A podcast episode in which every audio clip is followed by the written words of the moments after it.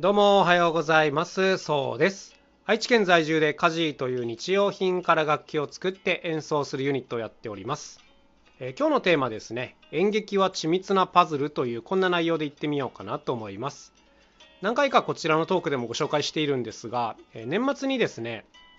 劇団ウリンコさんと組んで1週間ぐらいクリスマス公演というのをやるんですね。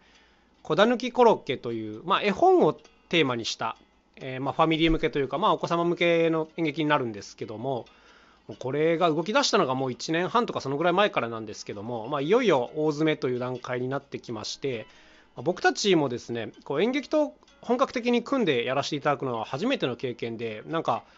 こうああこういう風な手順で進んでいくんだなとかすごくいろんなことが勉強になってるんですね。でやっぱりこう稽古も最初のうちは、えー、脚本があって、まあ、それを覚えて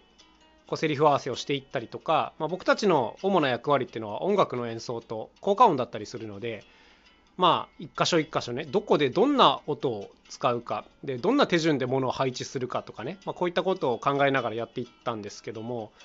もういよいよえー、そういった段階も過ぎて先日ついにあのセットですね大道具が組まれました、えー、これを立て込みというみたいなんですけども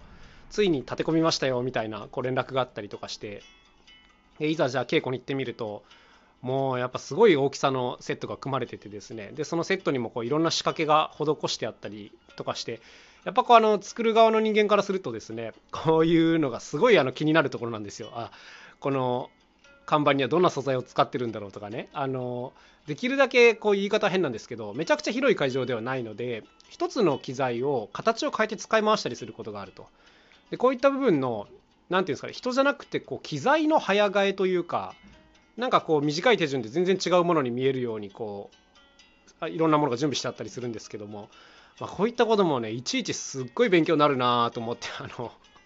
面白いですね。個人的にこのものづくりにやっぱすごく惹かれるのでこういうセットに対してね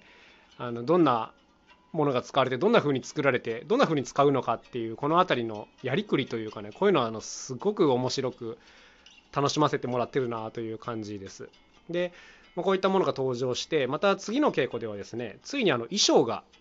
えー、登場しました。あのこの劇団ウリンコさんってすごい大所帯の団体でもう専門の衣装さんがいらっしゃるんですよ。衣装部屋とかもあるぐらいのさすがもうプロの劇団だなという感じなんですけどもそこの衣装さんが今回の劇に合わせてそれぞれのキャラクターの衣装ですね。で今回はその同じ人が何役かやったりする場面があるのでまあ衣装もですね人数分じゃなくてもう人数かけるどうだろう3とか4とかぐらいある。もう大変な量なんですよ。で僕たちもですね2役ぐらいそれぞれ2役ぐらいあって衣装が、まあ、少し違ったりするんですけどもまあ、メインの俳優さんたちはもうガラッと役が切り替わるのでもうそれに対しての一つ一つ衣装があったりしてもうこちらもすごい勉強になりますね。全然知らなかった用語がもうポンポン飛び出すというかなんかへえと思ったのはまずあのベースっていう言葉が飛び交うんですよ。じゃベースはこれでみたいな。でベースって何ですかって言ったらこれはあのもう地の衣装っていうことですね。要するにそのいろんなものを上に身につけるわけですけどもそれの完全に地になるところ。でえっ、ー、とどうかな？女性の俳優さんとかはなんかベージュ系のすっごいこう目立たない系のシャツとパンツみたいな感じでしたね。だから例えばこう舞台上で何かをこうちょっと転換する時に少しだけ体が見えるみたいなこういう時っていうのはこのベースの衣装でやることが多いみたいですね、まあ、黒子ではないって感じですね。まあ黒子専門の人がいる時はそれでやるかもしれないんですけども今回俳優さん自身がこう物を動かしたりもするので、まあ、そういった時はこのベースの衣装でやりましょうみたいな。であとはこのセリフとセリフのてか出番か。出番と出番の間にこうちょっと後ろに引っ込んだ時にもうパパパッと着替えれるような、まあ、いろんな工夫がしてあったりとかいやーこれはねちょっと見てもらわないとやっぱ何とも言えないと思うんですけども演劇のやっぱすっごい面白い部分だなと思いました、うん、なんか普段音楽ばっかりやってるんであんまりこう衣装にねあのついて物事考えることが少ないんですけどもやっぱこう衣装さんの工夫ってすごい独特でシンプル要するに早く着替えられるけどちゃんと効果が最大になるようにあとはそのいろんな動きをする時に、まあ、当然衣装がちょっと引っ張られたりとか折れたりとかするわけですがもうそういった部分の解決の手順とかですねこういったものをあの間近で見せてもらうことができてあの めっちゃ面白いと思いましたね。やっぱプロは違うわっていうなんか本当あの当たり前のことを素人目線で言ってるんですけども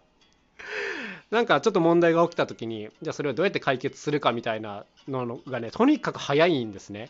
うん、例えばその帽子みたいなかぶり物みたいなのがこう演技中に落ちちゃうことがあるんですけど、まあ、そういった時はもうあの全部その帽子にゴムが仕込んであってもうそれを各自ちょうどいいのに調整してくださいみたいなので終わりなんですよ。もうすっげえ早い。あの衣装さんが一つずつ直すとかじゃなくてもうそういうことはもう当然想定済みっていうか織り込み済みであのそれに対する対処までもちゃんと考えられているっていうあのさすがな仕事だなというふうに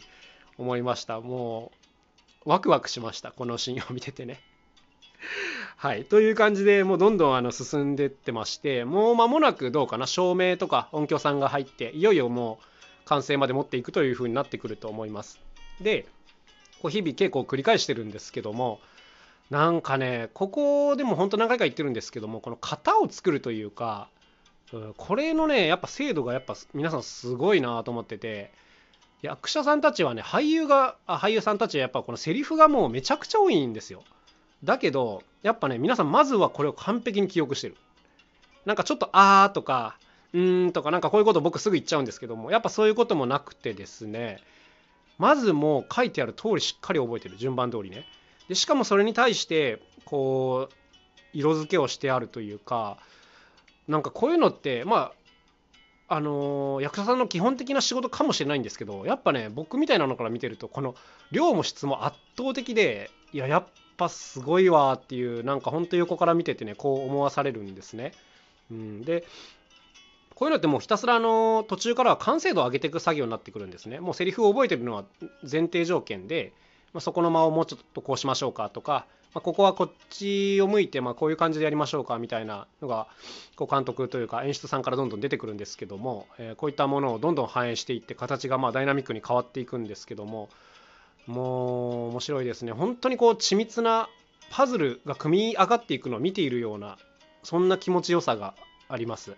はい、僕たちもその効果音をやったりするんですけども当然ですねその最初は適当に置いてあったものを一つ一つ拾いながらやってたんですけどもそれぞれのね一番最適な場所であるとか最適なセッティングの仕方、うん、ですとか、まあ、隠し方とかですね鳴らし方ですねこういったものをもう稽古のために少しずつあのブラッシュアップしてましてまあ役者さんほどではないですがね少しずつ何ていうんですかねベストな手順を見つけてるというようなこんな感じではありますね。まだまだもう少しだけ時間があるんで、まだもうちょっとクオリティ上げたいなというところではありますけども、はい、こんな感じでも非常に楽しくやらせてもらってますね。結構もう朝から夕方までやってるような日が多いんですけども、で僕も昼ご飯食べた後ちょっとぼーっとしてることが多いんですが、なんかそんな中でもこう皆さんすごい集中力を持ってやってて、なんか、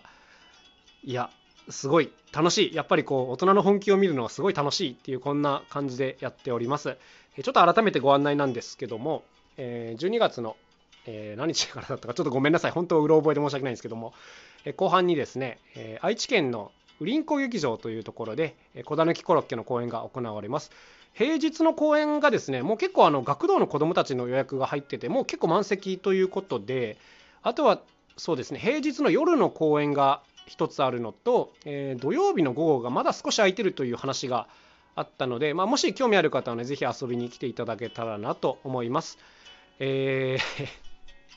あのシンプルにね面白いあの見てほしいなと思います。すごいあの僕自身楽しんでやらせてもらってるのでなんか見てほしいなと思いますね。でなんかものづくりする人にもねあの僕たちの音なんかも少しなんか良かったら参考になるんじゃないかなと思います。あのいろんな効果音を生音でやってるんですけども結構自分たちで言うのもなんなんですけども結構いいと思ってやってるのでうん、なんか使えるものも多いんじゃないかなというような感じではいますね。なんか本当はこういうのどんどんネタばらししていきたいところなんですけども、まだ我慢、我慢と思いながら、あの、あんまり出してないような状況なんですけどもね。まあ、あの、いいところになったら皆さんにもちょっとご紹介できればなというふうには思ってたりします。はい。ということで今日はですね、演劇は緻密なパズルというこんなテーマでお話をしてみました。えー、僕自身も本当に楽しみで、早くやりたいという気持ちで毎日ウキウキしております。ということでまた皆さん楽しい一日を過ごしてください。また明日お会いしましょう。さようなら。カジーのそうでした。